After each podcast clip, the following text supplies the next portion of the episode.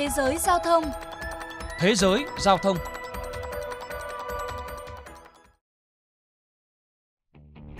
Thưa các bạn, tạm dừng bay quốc tế và giảm mạnh các chuyến nội địa do dịch COVID-19 khiến hàng loạt máy bay của Emirates Airlines phải nằm đắp chiếu suốt 18 tháng qua.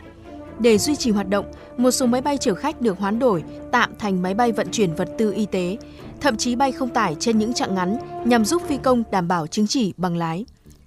Tuy nhiên, cuối tháng 10 vừa qua, Emirates tuyên bố đang lên kế hoạch tuyển dụng 6.000 nhân viên trong tháng 11 này, đồng thời khôi phục 70% công suất so với thời điểm trước đại dịch vào cuối năm nay. Tín hiệu tích cực cũng ghi nhận tại sân bay Heathrow ở London, nước Anh, với báo cáo quý đầu tiên tăng trưởng về lượng hành khách kể từ năm 2019.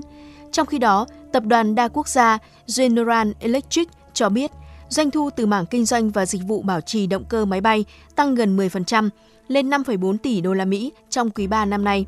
Ông Larry Cup, giám đốc điều hành General Electric chia sẻ. Đơn đặt hàng tăng lên, tỷ suất lợi nhuận và dòng tiền mặt của chúng tôi cũng tốt hơn đáng kể. Ngành hàng không đang có động lực và dấu hiệu phục hồi liên tục. Theo Bloomberg, dù dịch COVID-19 vẫn diễn biến phức tạp, song khoảnh khắc mà các hãng hàng không chờ đợi bấy lâu nay cuối cùng đã tới. Tháng 9 vừa qua, Liên minh châu Âu, sau đó là Canada và Thổ Nhĩ Kỳ tuyên bố mở cửa rộng rãi cho du khách có hộ chiếu vaccine. Tiếp theo là Ấn Độ vào ngày 15 tháng 10 và Thái Lan mở cửa có giới hạn từ ngày 1 tháng 11. Trong khi Mỹ, quốc gia thu lợi nhiều nhất từ du lịch trong nước, cũng tham gia câu lạc bộ các nước mở cửa cho du khách đã tiêm chủng kể từ ngày 8 tháng 11. Việc các nước chấp nhận hộ chiếu vaccine và từng bước mở lại đường bay quốc tế là tín hiệu lạc quan, được kỳ vọng có thể giúp hàng không thế giới nhanh chóng lấy lại đà tăng trưởng sau thời gian dài chịu ảnh hưởng bởi đại dịch COVID-19.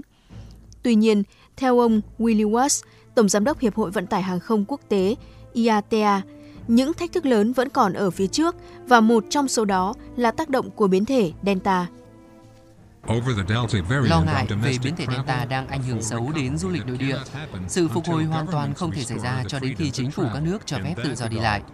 Việc Mỹ dỡ bỏ hạn chế với người nước ngoài đã tiêm phòng đầy đủ vaccine từ đầu tháng 11 là một tin tốt và mang lại sự ổn định tại một thị trường trọng điểm. Tuy nhiên, nhiều thách thức vẫn đang còn ở phía trước. Các chuyên gia phân tích, hiện thị trường du lịch toàn cầu vẫn tồn tại lỗ hổng lớn khi chính phủ Trung Quốc kiên trì theo đuổi chiến lược Zero Covid và có rất ít dấu hiệu từ bỏ. Nếu so sánh trong năm 2019, người Trung Quốc đã chi 255 tỷ đô la Mỹ để du lịch nước ngoài, chiếm 1 phần 5 tổng chi tiêu quốc tế, thì việc thị trường này vẫn đóng cửa đang gây thiệt hại lớn. Ngoài ra, quy định kiểm soát COVID-19 chưa nhất quán giữa các quốc gia cũng gây khó khăn không nhỏ cho các chặng bay đường dài. Bên cạnh ảnh hưởng dịch bệnh, một nỗi lo khác khiến cho nhiều hãng hàng không gặp khó trong quá trình phục hồi chính là tình trạng thiếu hụt nhân sự. Sau trường hợp Southwest Airlines phải hủy hơn 1.000 chuyến bay vào hồi đầu tháng 10, mới đây đến lượt American Airlines cũng phải hủy 2.000 chuyến và một trong những nguyên nhân chính là không đủ phi hành đoàn. Chuyên gia hàng không Henry Hathaway cho rằng mạng lưới các hãng hàng không đều được kết nối với nhau. Nếu nơi này hết hơi, nơi khác sẽ bị cảm. Vấn đề thiếu hụt nhân sự sẽ càng trầm trọng hơn vào cuối tháng. Thời gian từ nay cho đến cuối năm không còn nhiều, do đó đây có thể chỉ là khởi đầu cho một mùa du lịch nghỉ lễ hỗn loạn.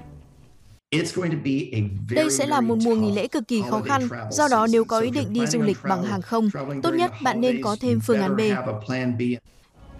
Theo nghiên cứu của Bloomberg, với 124 hãng hàng không, số nợ dòng của các đơn vị này đã tăng hơn 1 phần 3 lên 402 tỷ đô la Mỹ kể từ cuối năm 2019. Trong khi đó, nhiên liệu máy bay hiện chiếm tới 1 phần tư chi phí là mức cao nhất trong 7 năm qua.